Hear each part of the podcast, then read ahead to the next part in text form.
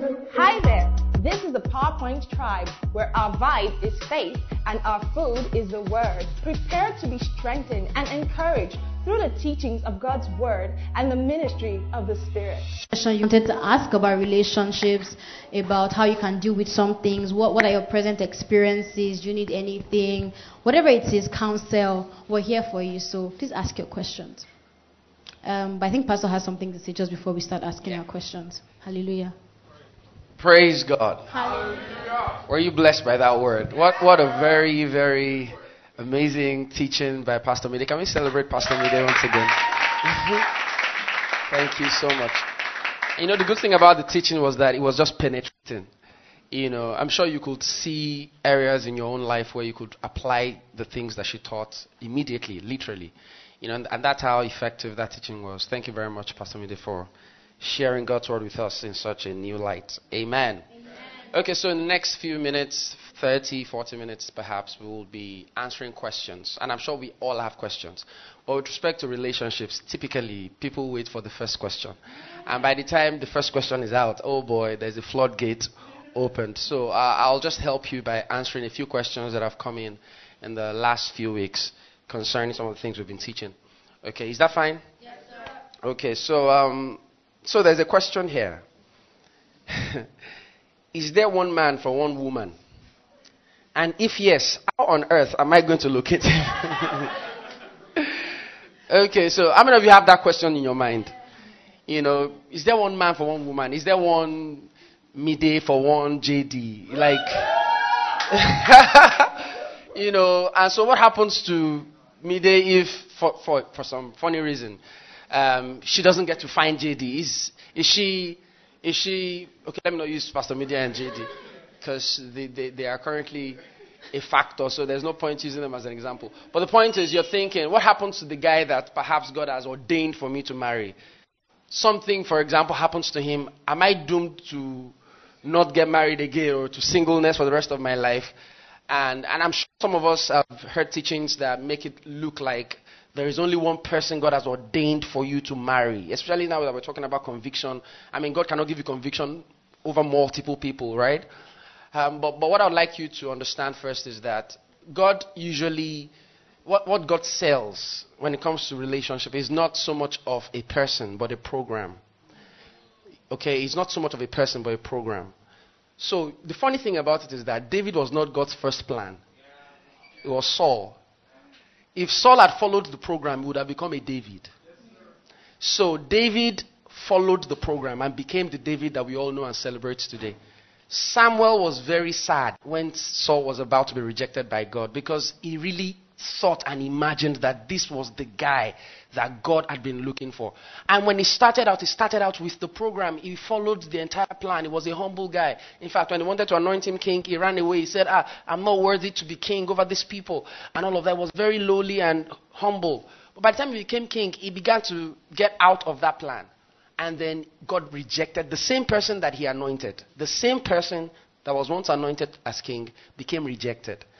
And then a second choice, David, now became the real McCoy, the real guy that God now began to raise up.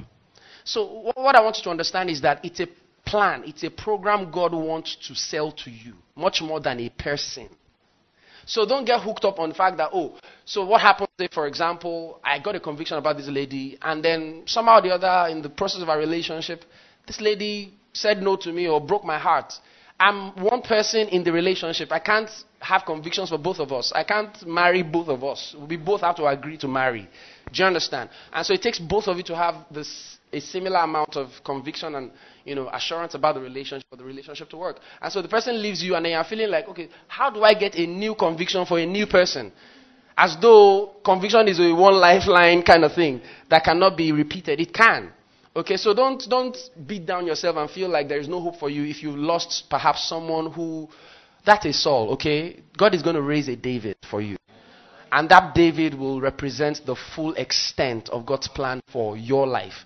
Alright, so don't get hooked on the fact that, oh, it's one person and if I miss that person or that person marries another person, that's the end. No, that's not the end. God is more interested about the program, the kind of person, than a person. Do you understand? Is that very clear?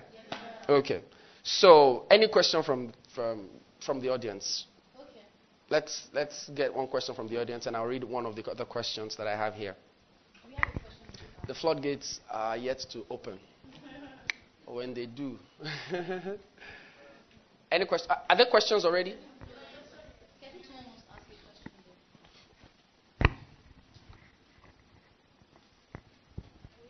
Good afternoon. Good afternoon. Everyone. Oh, good morning, rather. Okay, I want to know. My name is Justina. Okay, the um, messages have been very, very impactful. Thank you. Okay, I want to ask, as a Christian, is it a must to get married?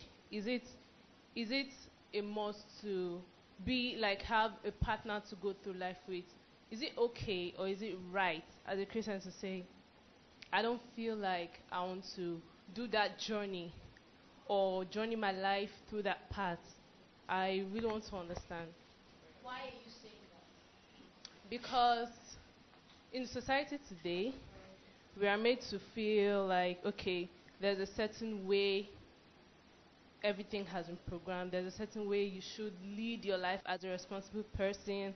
You need to have a husband, children, work, perfect family. But there are people actually that don't really buy into that. They just want, okay, I, I feel my goal or my reason is to impact society this way. And this is what I'm 100% passionate about. I want to work with the WHO and go to country to country and impact people. I don't really see myself as that picture being my 100% happy. My happy mm. is hmm. impacting people. Wow. I just want to go on a journey like that. Yeah, that's. Okay. So, um, it's not compulsory to get married. Okay? Jesus wasn't married, Paul wasn't married. And we have several other examples of people who were not married and they were not any less successful or less impactful. Let's, let's open to Matthew 9:12. Pastor Mide, you're answering the next question, by the way. Um, Matthew 9:12. Okay. So I'll just read it from my phone. Okay. Um, is it 912 or 923? 1912, sorry. 19, 1912. Okay. For some are eunuchs because they were born that way. Eunuchs are those who don't get married or don't have the capacity to procreate. Okay, so they were born that way. Others were made that way by men. And then there's a third category of others who have renounced marriage because of the kingdom of heaven. The one who can accept this should accept it. I think that's very clear. So there are three kinds of eunuchs. Those who were made from heaven, God made them eunuchs. God you know, removed the option, all right, to get married. Heaven. They didn't decide to be eunuchs, but God made them so. There are people there are those who were made so by men. For example, the eunuchs in the days of Esther and Co. You know, they were designed by God. Thank you. They were designed by or by the system, by the kingdom of the earth at that time to be eunuchs. They were castrated so that they won't have the capacity to fall in love with those women that they were supposed to take care of on behalf of the king. So you had that eunuch that Esther sort of received counsel from and all of that those eunuchs were castrated. They were made so by men for the purpose of the king. Do you understand? So those are another category. Then there's a third category of those who choose voluntarily. They were not made so by men, they were not made so by God, but they choose to make themselves eunuchs. And they say, you know what, I'm not going to marry. I am consumed by this work. I'm consumed by this ministry. And I choose not to marry anyone because my happiness, like Sherd rightly said, is in impacting people and not necessarily getting married and all of that. So, and Jesus makes it very clear. He says, uh, the one who can accept this should accept it. That means it is completely left to you. It is voluntary. You don't have to, you know, commit yourself to a marriage relationship. It's not compulsory for anyone to get married. If you want to be a eunuch for the purpose of the kingdom of God, all right, do so, and then you will receive a reward commensurate to that sacrifice. Do you understand that? So that's that's very clear. Jesus makes it very clear. This is Jesus speaking, by the way. Yeah. So there's a question. Okay. You have something to say to that? A question. You have a question? Okay, okay, sir. Good morning, everyone. Good morning, So, Pastor, my question is on the matter of conviction and peace. Mm. You, you emphasized um, two weeks ago that um, conviction comes from peace. So I want to create a scenario where someone here that may be dating someone, maybe a lady here is dating some guy called Peter, and she gets home and Peter says, "Why are you coming home by this time?" Da da da da da. And the girl looks at him and says, "You're making trouble. Pastor said it. If I don't have peace, you are not the one for me." yeah. So how do we reconcile peace and small troubles in relationships? Mm. Or Some people are looking for excuse to leave that boy, and the guy is making trouble, and they're not saying that this guy there's no peace in him. okay. But Okay. there are moments where I imagine that the best of couples would have had the time in their relationship where they had some kind of quarrel. Mm. They had moments where, you know, if we compare it to what people know as peace, it doesn't look peaceful in that moment. Yeah, I get. So how do we how do we reconcile these ideas? Interesting. Pastor Mide. I can I can totally relate. okay, so the definition of peace, I think, is the issue, is the main thing we need to address here. From what Pastor taught, um, the peace passes all understanding. I think we're just used to defining peace as, oh, I have peace. What is peace? Is a is is an inner. How to explain this? Is a, is is embedded in your heart, right? So you know how that um, you're you're on a okay. For example, let's the story of when Jesus was on was on the boat and then there was storm. He was sleeping. A lot of things were happening, but he was sleeping because he, he knew what he had. So I think that is a definition of peace that is probably um, um, not so good. So let me try and put this in a simple way. When quarrels happen and everything, is it the first day you you have a quarrel with someone that you dis- you just end that thing? I think your peace, your hmm, Pastor Dam, you have to help me here. Okay. is it's a bit um, Okay, so okay. Thank you very much, Pastor Mide. Um, I, I quite understand what you know Rebecca is saying when he says that when you are in a relationship with someone and the person throws tantrums and makes trouble, does it disturb the peace that we're referring to when we talk about conviction? Well, they're not the same kind of peace, like Pastor Mide is trying to explain. They're not the same kind of peace. You know, like I also, sh- you know, it was obvious from the recap that I said the storms are coming. So the storms will come nonetheless. In fact, the reason why you need the peace is because of the storms.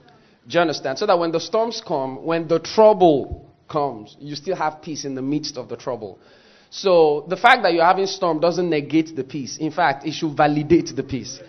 Do you understand? So, um, so I'll give my, my own relationship with my wife as an example. So the first one year of the relationship, um, you know, her mom didn't take a liking to me initially.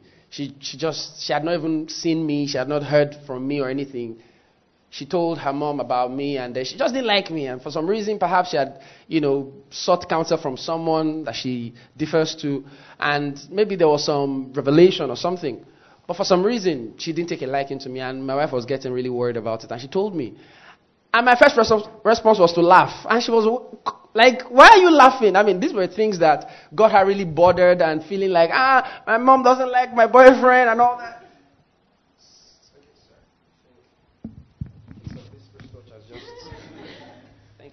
Okay, so, thank you, sir.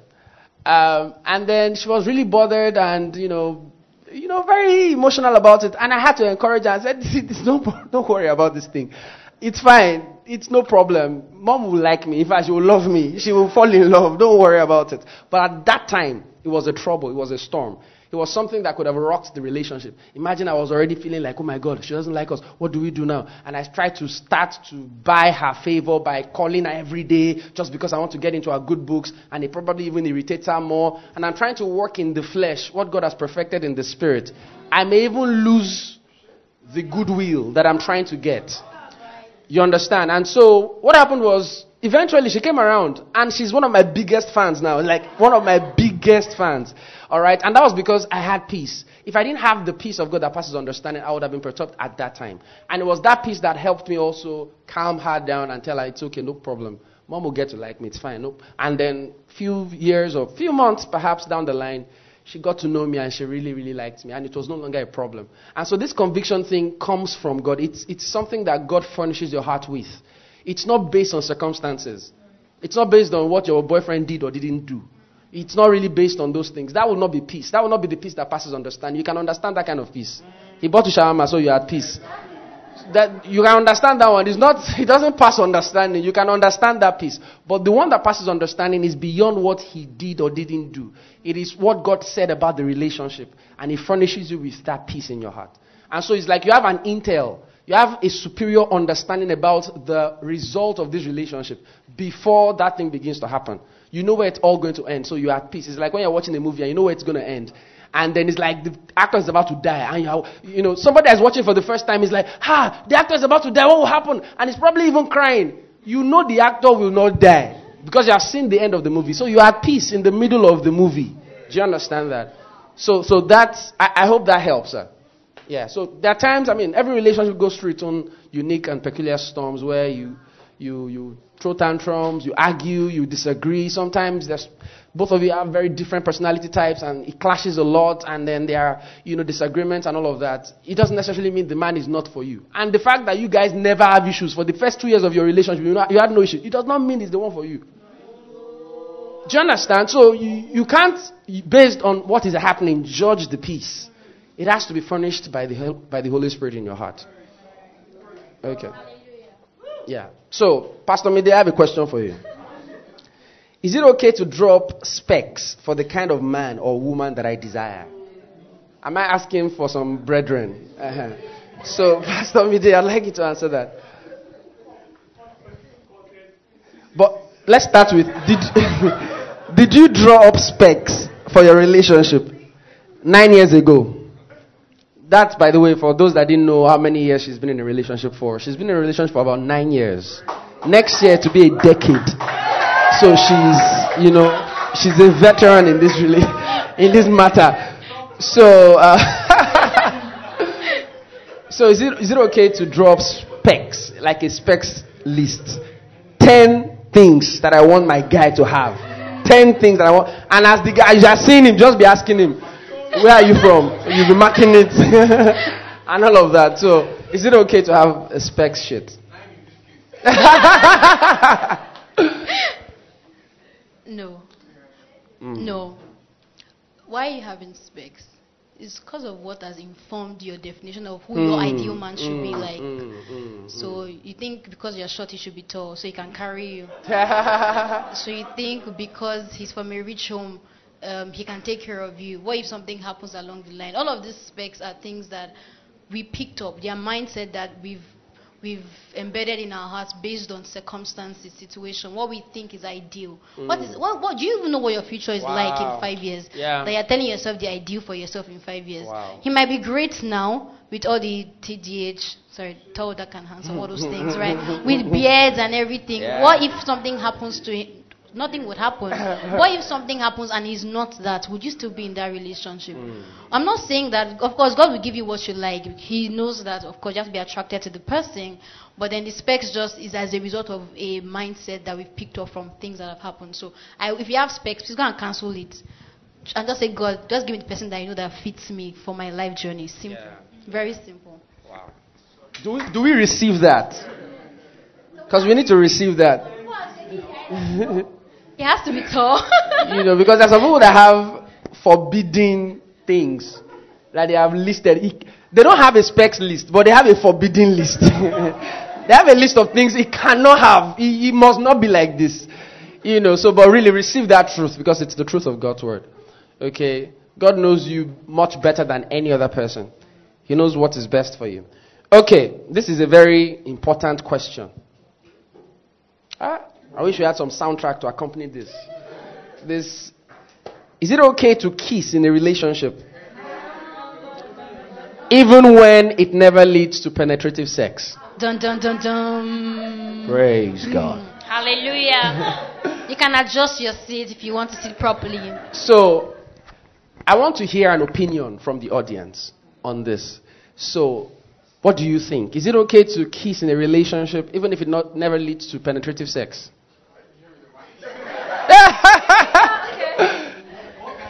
Because your name is Pastor Mike. what kind of kiss? Ah, okay. Not the holy kiss that the Bible teaches. All right? But you have an opinion about it. Let, let me see your hand. It, okay. Director Bilola has something to say. Okay, good. Yeah. Yes. Yes. Mm. Okay, so so my question now is is both kissing alone and then kissing and its other adjoining factors without penetrative sex good in a relationship or is it okay in a relationship whether it's kissing alone or kissing and co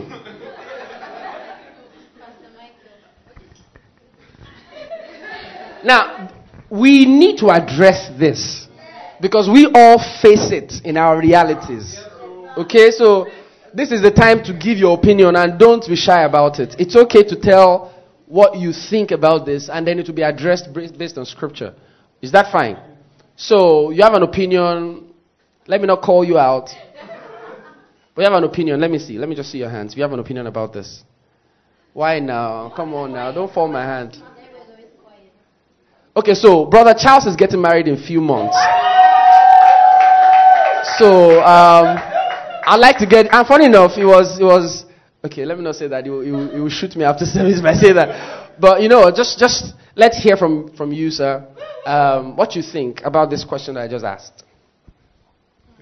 Hallelujah. Okay. Sorry, the question is tough. It's tough. Uh, for me, because my own relationship, we don't get to see. I'm in Lagos. She's in Abuja. I'm in Lagos. In the past three years, we've seen only four times. Yeah, so Mm. even if temptation wants to come, it's singular temptation. She'll be tempted Okay. in her own level. But um, personally, I think um, one of the things that guide me it's um, I think, somewhere in Philippians chapter 4, whatever things Verse are lovely, eight, yeah. whatever things are honest, if there be any virtue, if there be any praise. So if, like Babe always says something, she's the one that always says it, not me, that um, tomorrow if you want to counsel people on relationship, SLP. Hope you will not counsel them with things we did not practice. Mm, mm, Yeah, mm, so mm. every time she says that, like you, get the gist now. Just do alright, and Mm, and we have not kissed anyways. Um, Interesting. because our point is, it only makes sense when you kiss on your wedding day. I mean, I'll be like, really? But she's not even there to convince, and and many times you're busy. So I think maybe because of my person and maybe because of my background, God just worked this long distance thing very well. Like some guys in the office ask me, bros, how you they cope? I'll be like, thank God say foul. like, thank God say foul because if you're not far, um, uh, another story for the talk. But personally, I just think, um, and um, I think one thing that helps me personally is I, I listen to a very wide array of preachers, a lot of people. So, like my friend knows, I spend my day um, listening to message, message, message, and messages. And one thing those things does for us is there are sometimes you just want to take one step. You will just hear Pastor Vanki's voice. That's one preacher I listen to. There are sometimes you want to say something or do something. You just hear Pastor Sam's voice. And there was a time I was asking myself, who sent me listen to all this message? Literally, because because you just kind of have things that are always speaking to you. You just have things that are always guiding you.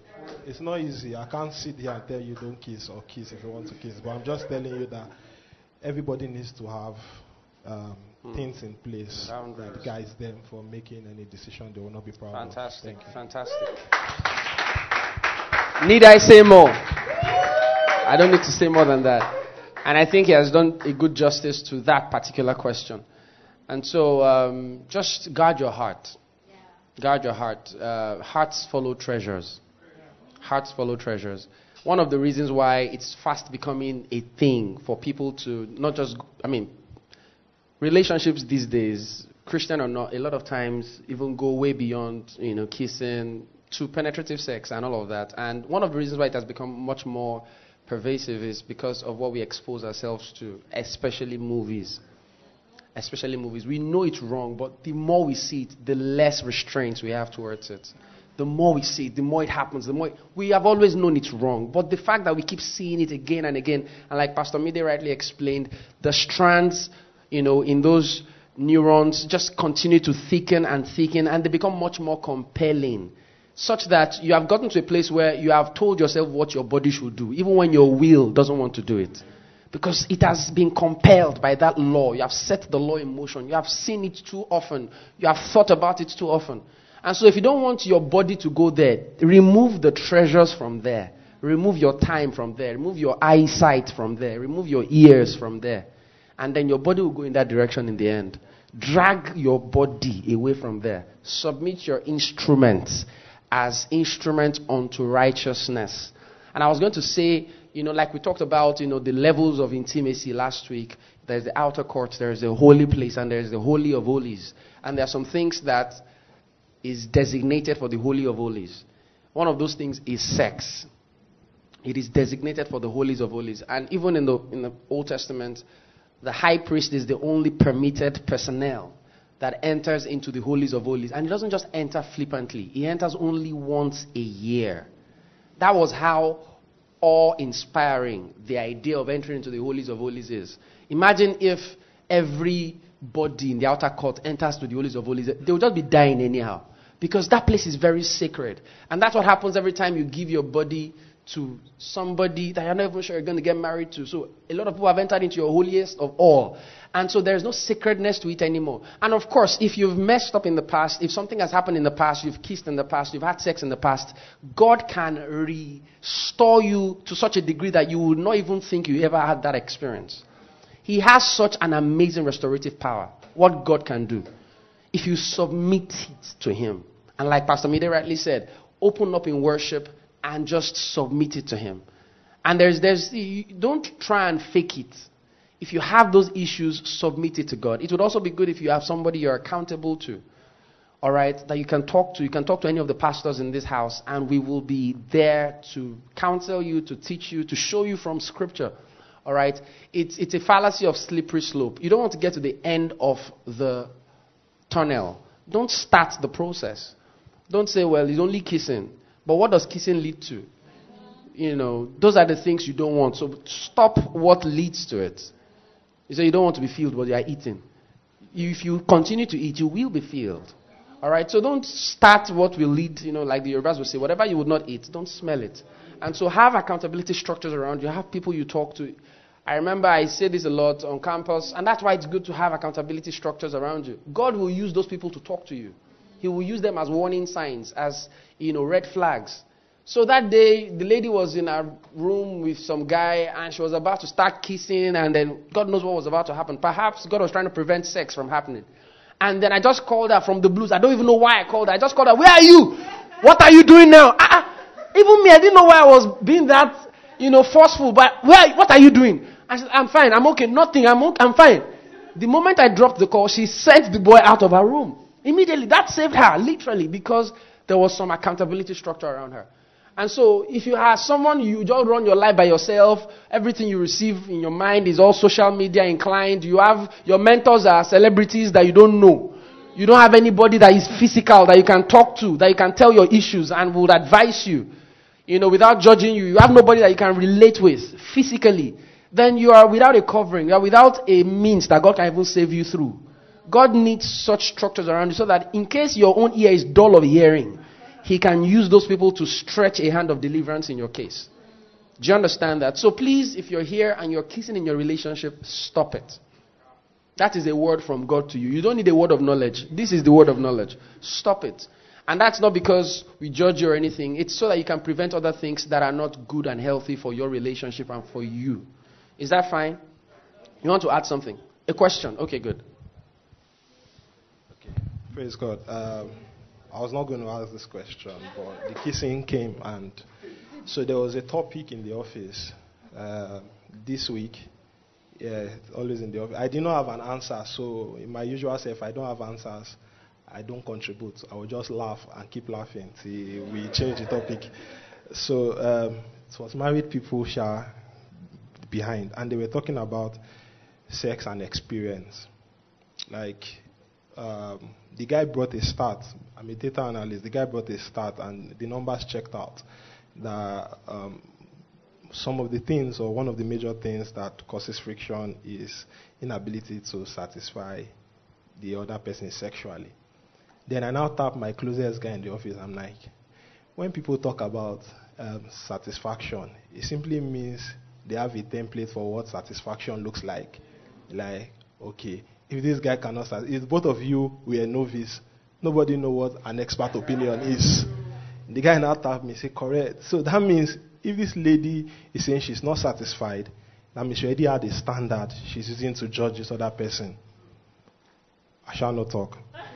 So that was my point. So I could not contribute to the conversation. And I was like, just nodding my head.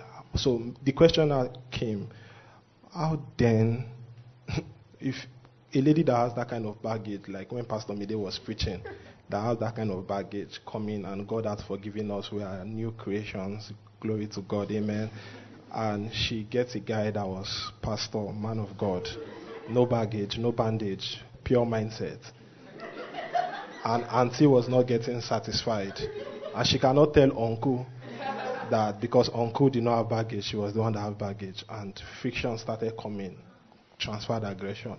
How do we solve this kind of issue? Because I think it's a serious issue and it checks out in marriages. Thank you. Hmm. Pastor Mide? Pastor Mide, you're pushing all the questions in my way. Okay, so um, I think it still follows the template that Pastor Mide shared. Just, you know, deal with the, bag, the baggage. Deal with the baggage, you know, lay them down. And if it's actually a bandage, expose them to the rays of God's light in worship and let it, you know, flood over it. It's amazing how, sincerely, it's amazing how those who have been through worse are a better version sometimes than those who have never been through it sometimes we have these impressions that, and, and, this, this has to be received with understanding and balance in your head. Don't just, don't just hear what I'm saying. Hear both what I'm saying and what I'm not saying by the help of the Holy Spirit. There are times when those who have been virgins are worse wives. Mm. Because there is a sense of entitlement those who have been virgins, they've never done it before, they've never been there, they've never done that, they feel like a virgin husband is a reward for their virginity as well. And the man also feels like a virgin wife is a reward for his own virginity. And they begin to question God when the person they get is not a virgin. Who are you to start with? You see, the truth is, nothing explains the mystery of God's love to us more than the mystery of marriage. Sometimes God will put such almost unequal puzzles together in marriage to teach a unique dimension of love. Because, you see, the person who has been forgiven more, somehow or the other gets to love more. Because she's been forgiven so much more. She's the Magdalene who is willing to break her entire life savings to wash Jesus' is fit. But those who feels like they've, they've you know, they've ticked all the boxes on, in the law. They are the Pharisees who are blameless with respect to the law. They will never ever come close to even see the fact that this is the Jesus Christ we've been waiting and calling for all our lives. And that's to tell you that sometimes when you um, come into a marriage relationship, just even if you you never had any experience or a baggage in that sense, still look for God's opinion and perspective about how you treat this relationship in the light of God's word. Don't come with a sense of entitlement. I'm a virgin, so I deserve a virgin, and any little thing you begin to feel like you are, you know, God robbed you on the wrong side, as if God underpaid you, God shortchanged you, God scammed you with this person He gave you. No.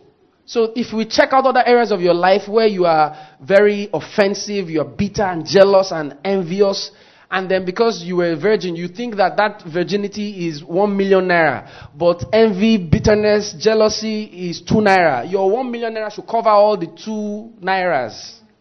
It's like we weigh sins on scales, and then your virginity is ten thousand, but bitterness and envy and jealousy is just is just is just hundred.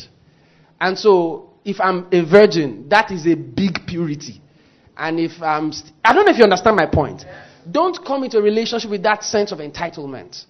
Because if you come with that, with that sense of entitlement, you will stop appreciating your spouse. You stop appreciating your spouse. You start feeling like he has not done enough to deserve your kind. Your kind is rare. You're a species that is going extinct. You're a virgin. Who are don't have that mindset. Even if you're a virgin, you've never done it before, come with gratitude. All right, come with gratitude, come with grace. And so that's why I'm saying that still submit this whole thing to the rays of God's light in worship. Whether you're a virgin with all the baggage and all of that, if you were a virgin before, you still have baggages, you still have bandages, you still have mindsets that you need God to work on for you. And as long as you're not deserving in one aspect, you're not deserving at all in any aspect. Mm. If you're not deserving, and that's the whole idea of grace. Because g- grace will lead you to a point where it will shut your mouth so that you will never be able to boast again. And then you can say, you know what, I'm a product of God's grace. I'm not deserving of this. This is a gift.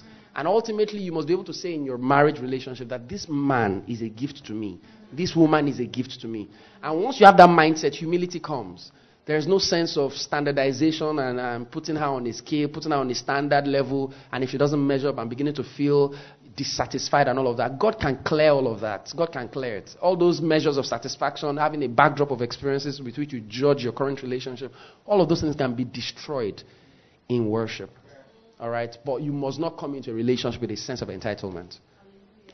Is that clear? Praise God. Praise God. Hallelujah. So, um, there are a few more questions. So we have perhaps 10 minutes to go. Now, uh, and Pastor May will answer this question. Must I talk to my partner every single day? And I'm asking on behalf of some guys. Kilo day. I heard her voice yesterday. I don't want to hear it today. I want to hear it tomorrow or next week. Must I talk to her every day? Yes. Let me tell you why. And this is Okay. not using mine as a template because over the last eight years we've talked every day. Don't ask me how I do God. it. But communication is very key Yeah, in relationship. Mm. Very, very, very key. Of course, sometimes when maybe some situations will not warrant that you guys talk, but at least a text, a an email, be spontaneous about the communication. You don't want to hear our voice, it's okay. Send an. I'm, I'm serious. It's very powerful. I okay. No, for those who are in a relationship, for you, you can. You don't have to send a text or do a phone call. Send an email. The person expecting it. Just hi. I just thought to check up on you. Are you okay? Are you good?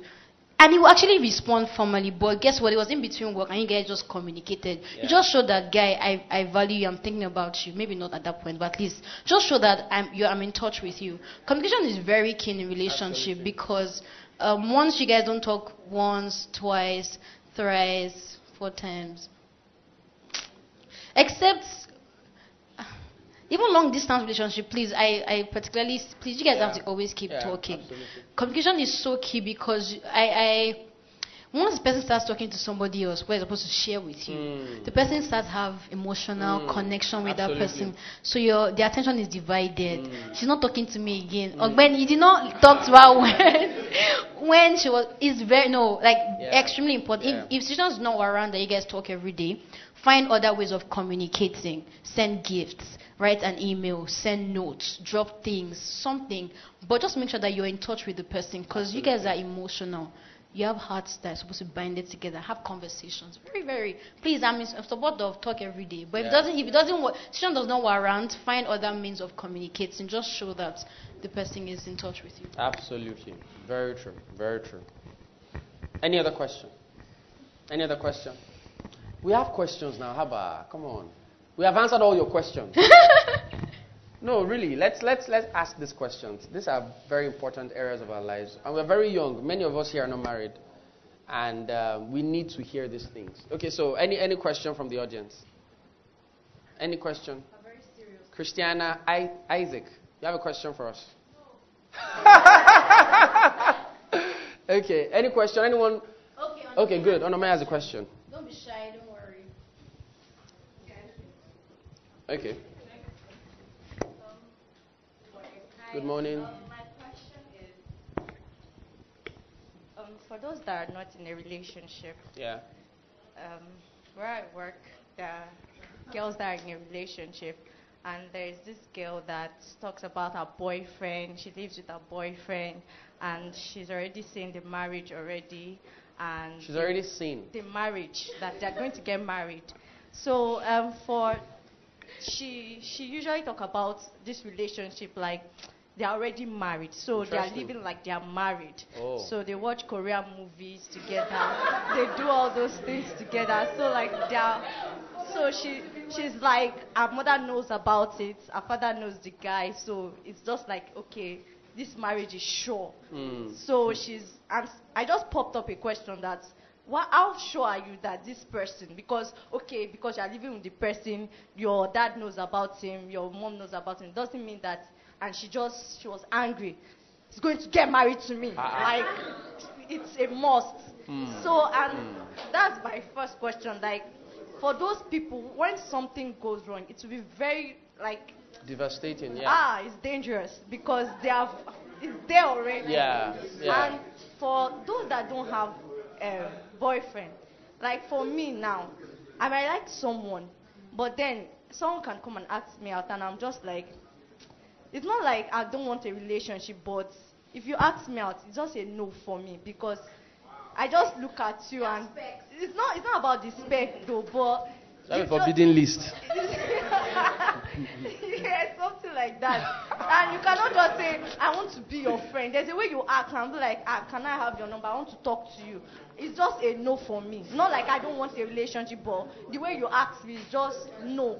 And then I like someone, and then the person likes another person. And then I'm like, should I be praying to God to bring this okay. I like your sincere questions So actually. How is, it, how is it going to be like? Okay, I so your first question is how do you talk to someone who is that locked up in a relationship that is unhealthy? Yeah. So, is, what's your question exactly with respect to that one? Is it how, How to convince her to realize that that Yes. lifestyle is wrong and all of that? Yes. Like how to bring her to, so she won't be too like, she's already into it already. Okay. So what if? Well, it's difficult. It's very difficult. Yeah, thank you very much. You can have a seat. It's it's pretty difficult to convince someone who is that neck deep into, because now she's most likely if they're staying together, then they're already having sex most likely, and then that already unites them in a very intricate way. Their emotions are so tied together. Bible says whoever is joined with an harlot is one spirit with him, and that's that's talking about sex there, literally sex, and all of that. So if that has happened repeatedly and now this person not necessarily even a Christian that can submit it to worship, you know, and all of that. What's the hope of getting the person out? I'll say pray. Just pray for the person. If you love such a person who is in such a condition, pray for the person because it's a very unhealthy situation. Even if the guy marries her, it's it's not healthy still. That's even if the guy marries her, it's still not healthy because the foundation is not solid. And when the foundation is not destroyed, even the righteous man is clueless. So it's important that we, we um, if, if you're in such a situation or you find someone else in such a situation, pray for the person. Even if the person is the right person for that person, there has to be that separation first. There has to be that recalibration, that you know, realignment of mindset and understandings and value systems before they can now be coming together again. That is even if, which is a very high and big if. You understand? So that's first. Second thing about if you're liking a guy and the guy doesn't like you, Pastor Mide. so, Pastor Mide, what do you say about that? Has that happened to you before? Or every guy you've liked has liked you back? Ah! That happened to me, oh. I liked the girl, she did not like me back. I traveled to give her a Valentine gift. She rejected it. I slept with my Valentine gift on my chest like this. so yeah, what do you do? I'm human too, by the way. so,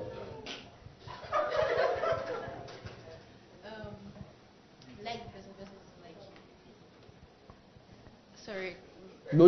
Freeze. Freeze. And I really like to say that friendship is very important. So if you guys can be friends, eh? Like start because you're liking the person because you have emotional attachment to the person.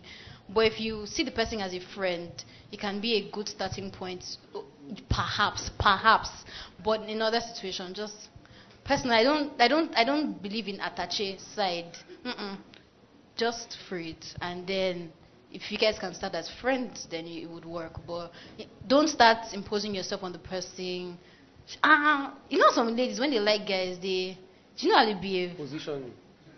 pastor you pastor you know it no let's let's not we're not we're not we're not desperate people Yeah. when we like people we have emotional attachment It doesn't mean that you don't like somebody else tomorrow so it's just for that particular time and season and then of course So you receive grace to Goju.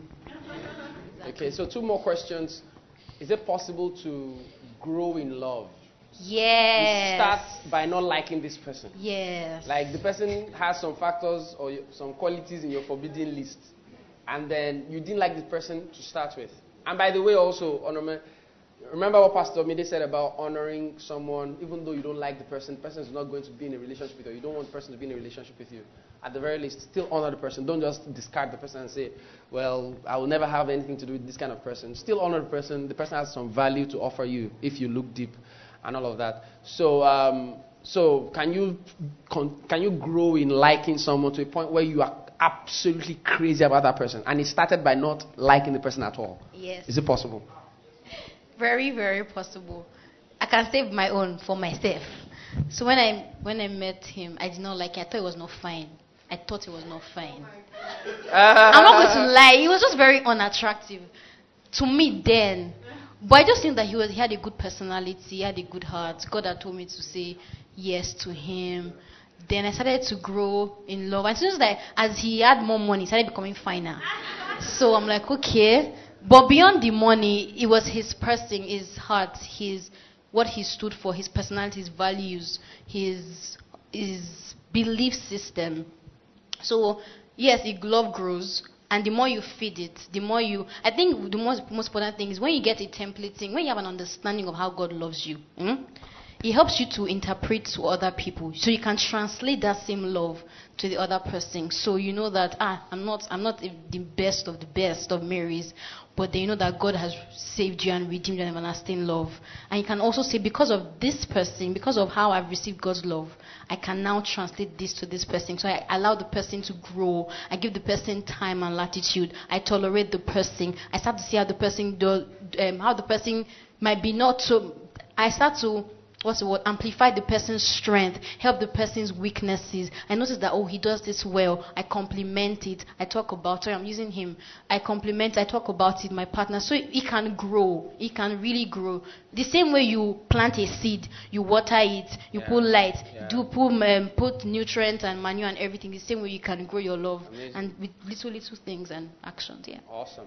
Awesome. so Praise grow in God. love I hallelujah think Emeka wanted to say something. Emeka has a question Yeah.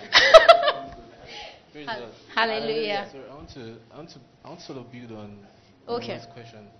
Um, it's, there's a case where you like someone and the person doesn't like you back, and the person makes it somewhat obvious, and that's even a healthy situation. But there's something that is happening in our generation that is called situationship. Yeah, they're not really dating, then again you know, but it's almost as though you're you're grooming something that you know will lead nowhere. Hmm. And here's what happens: a girl likes a guy. The guy is not honest to show that he doesn't like her, Mm. but he's enjoying the fact The that somebody likes him. Mm. So he sustains that liking, Wow. you know, and then sort of it even happens with Christians. Yeah. And the guy is sort of flirting. Mm. You know, so I, I, I would like for pastors to address that. And then Mm. secondly, given that we have talked a lot about how um, witty inventions and technologies and what God is using as a platform to propagate gospel these days, I would like to ask if Christians can partake in online dating, you know, go on Mm. Tinder Mm. and whatnot, and find spouses or, you know, ma- all those matchmaking sites. Okay, so I'll answer the first question. Somebody will answer the second question. So with respect Don't to say something. Pastor Nka wants to say something. Okay. Okay.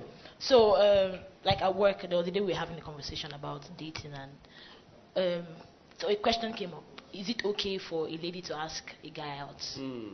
Mm. Yes. Okay. Pastor Mide will answer that.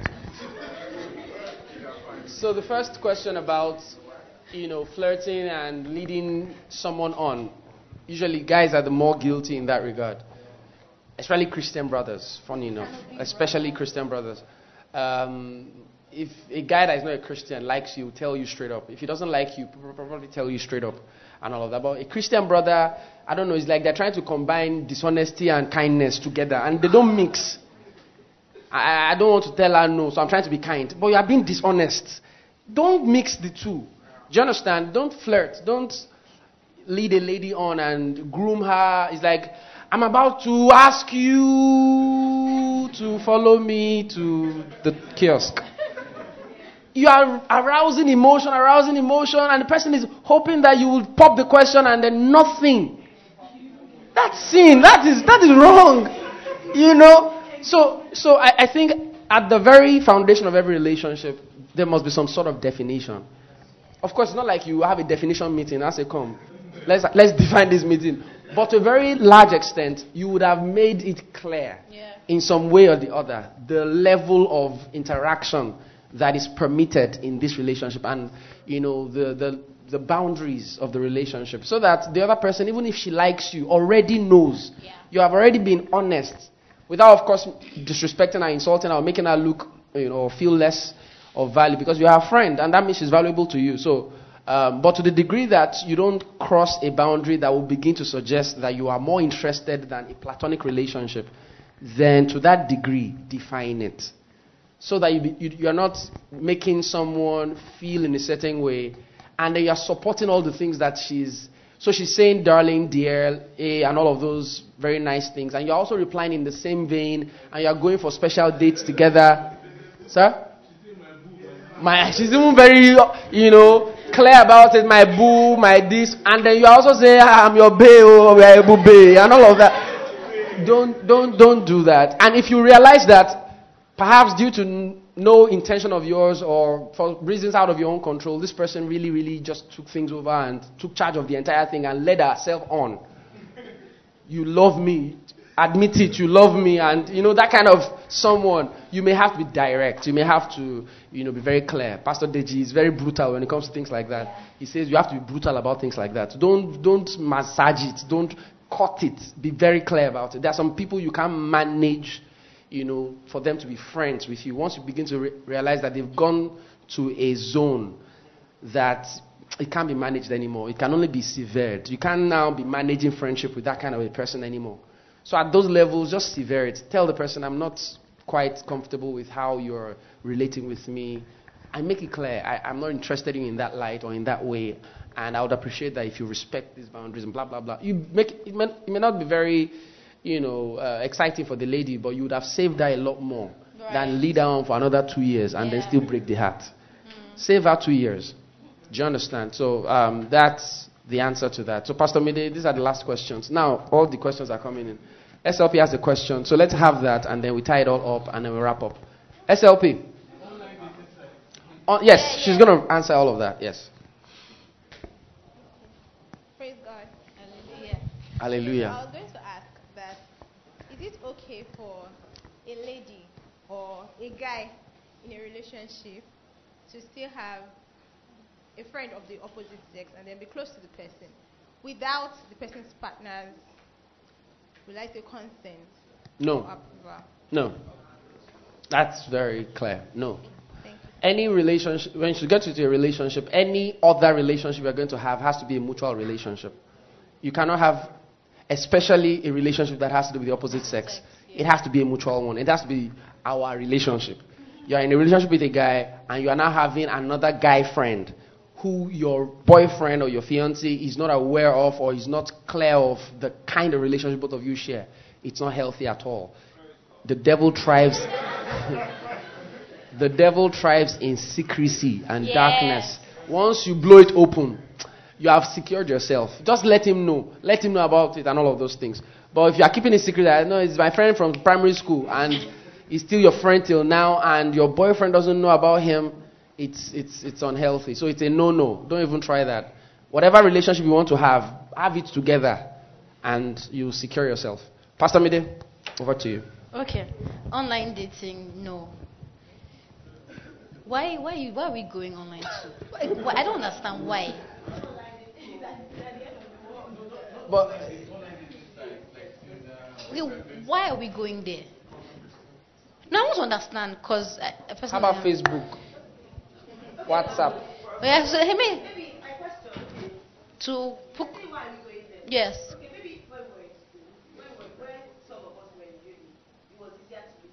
Mm. Yeah. Mm. Mm.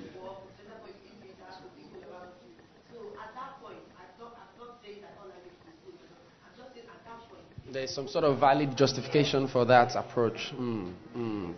Pastor Mide. Mm. Yes. Um, what I'd say about that is this trust God. Because I I, was going online dating, you go to a online dating site. What I would say is trust God. I'm not saying it is impossible for you to meet someone via that route, but don't do it in the flesh. Because the reason why online dating is a thing is because there is a higher chance of meeting someone in that platform. It's a statistical kind of thing. So uh, I'm not meeting someone, just like you know, Director Bilola said, I'm not meeting someone in a natural environment, church, work, school. So where's the other likely place I'm likely going to meet someone? So it's a dating site. So I go there and I sort of search. The processes that lead up to that almost negates a process that God engineers.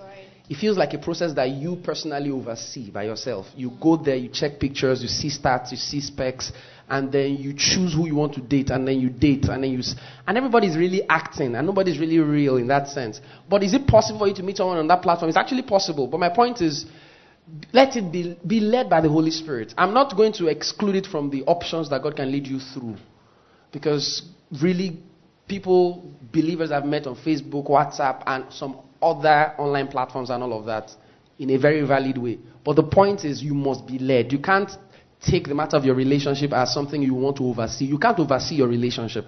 You can't oversee how to choose your life partner. Once you're overseeing it, you have the propensity to be scammed. Somebody will lie to you and make you think he's something that he's not, and he will lie to you for six months, and you marry, and you now realize that you just got yourself scammed in a relationship. So be led. And if God will lead you, He will be the one to direct the whole script. He will choose where you will meet. He will choose how you will meet. He will choose the exact, you know, characters in the script. And it won't be you directing your own script. You can't direct your own steps. But when it comes to the dating side, you are the one in charge of it. God is also watching you. What are you doing? So because of the way it's done, it almost doesn't look like something that God will use to lead you into a relationship. But I don't think God would exclude that as an option entirely and completely eliminate it. It is possible. God can say, click on it. See that guy. See him. He can say that. He can say that. But it's not a doctrine to be built around.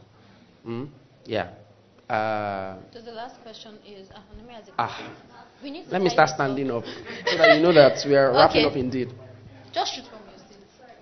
I think there was another question, right? Yes, Pastor Inka. Yes, Pastor Inka's question. Ladies asking guys out. Yeah. Okay. Okay.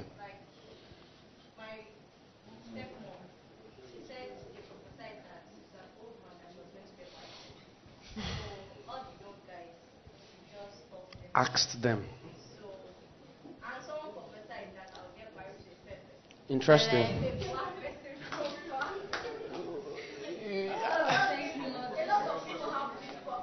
Yeah. And it has ruined a lot of lives. I'm sure you know the answer to that. I'm sure you know the answer to that. It's, it's not of God. No prophet should determine who you marry. None. Nobody is that powerful and should be that powerful over the decisions of your life.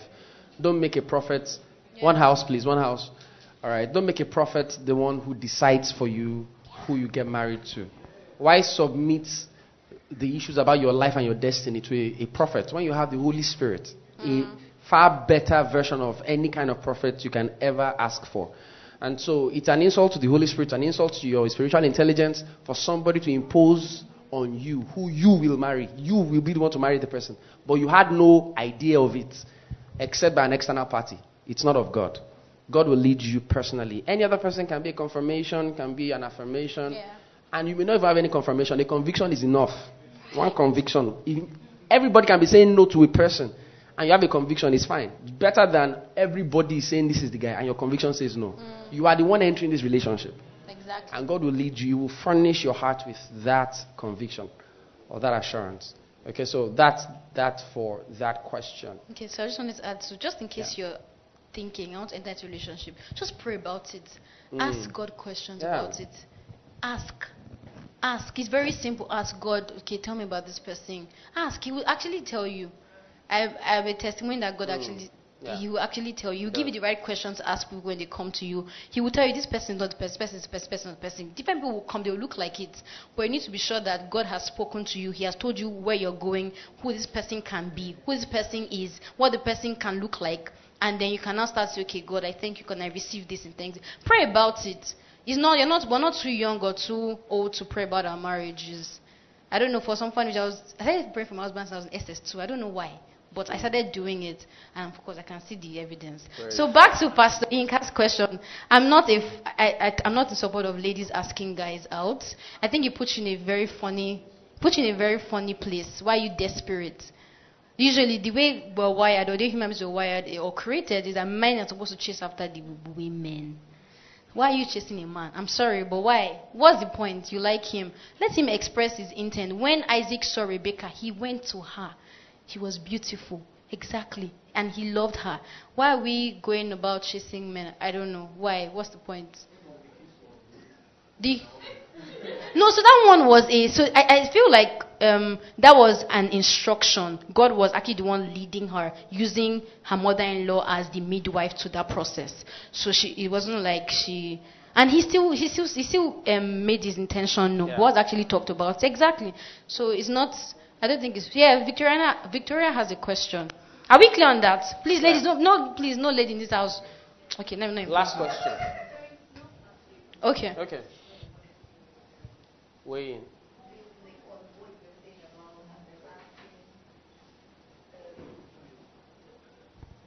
a lady asking a guy out. So maybe the lady in question, I don't know, because I, I, I know of someone who she had a conviction regarding a particular guy.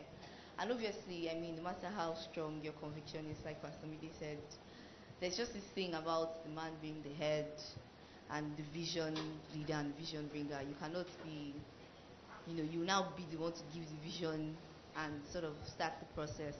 So what she did was to spend a lot of time in prayer Exactly. about it, and then God started to work things out on Yeah. the other end. Yeah. So by the time the guy was coming, she she was she didn't have to go praying afresh or ask Mm. questions because all of that had sort of been done Yeah. before the guy got there. Then I also want to talk about, um, sorry, sort of weighing also on the online um, dating thing. I understand that there's like there's a lot of pressure actually Mm. in our generation, and that's why I, I think the lady asked about, um, you know, must somebody get married because there's all this pairing up happening. Yeah. So either people pair up definitively or they pair up in situationships like um, Mm. Bishop had asked about. But I, I think um, as ladies, um, I say there's a place in I think First Corinthians seven that talks about how we should use our singlehood. Yeah. There's um, Pastor Mide talks about having like how God is interested in our relationships and how our relationships have like an eternal um, significance. Yeah. Your singlehood. I've learned this one like you know like sort of the hard way. Your singlehood also has an eternal significance. There are things God will have you learn, things God will have you do, things God visions God will have you receive Birth, yeah. as a single person before the other person comes along, and He just wants you to wait. Sometimes just standing still can be the hardest thing while everybody Mm. seems to be moving. Moving along. And so, you know, s- just I sort of feel like it's it's so it's, it's so important for single ladies. I, I mean, I'm not saying single guys don't have their issues, but to sort of have like an accountability partner, Yeah. be be, you know, be, be doing something. There's Mm. a pastor I listened to who said, um, you know, don't wait. So you, you want to do something, you say, oh no, when I get married or when I get in a relationship, I'll travel. When I get married, I'll travel. Or when I get married, I'll take this course or do this thing. Just keep living, you know, as a whole person, like we've been learning. And then there's something else I, I wanted, but I mean, just, you know, and then, okay, yes, social media, Mm. please, because sometimes there are people you need to unfollow, literally. S- Accounts on Instagram you need to stop. Even social media sites, you might tell yourself, I don't really need to be on this site because it just sort of lets water into your ship that then Mm. just so every week you're working on the same type Yeah. of deformity because you you work on it in church you lay it in, before god in worship and then you go out in society and a friend you know you have front row seats to be and you just dealing with covetousness every single time or dissatisfaction with where you Mm. are all of that praise god Hallelujah. Praise God. Hallelujah. Please give yourselves a round of applause. I do it better now. How about? Can we say thank you to Pastor Dami? Hallelujah. So let's do it properly. We honor our pastors very well in this house. With Jesus' joy, can we celebrate our pastor, Pastor Dami? Thank you so much, sir. Amen. Wow, what a word. For more messages, connect with our tribesmen across all social media platforms at PowerPoint Tribe.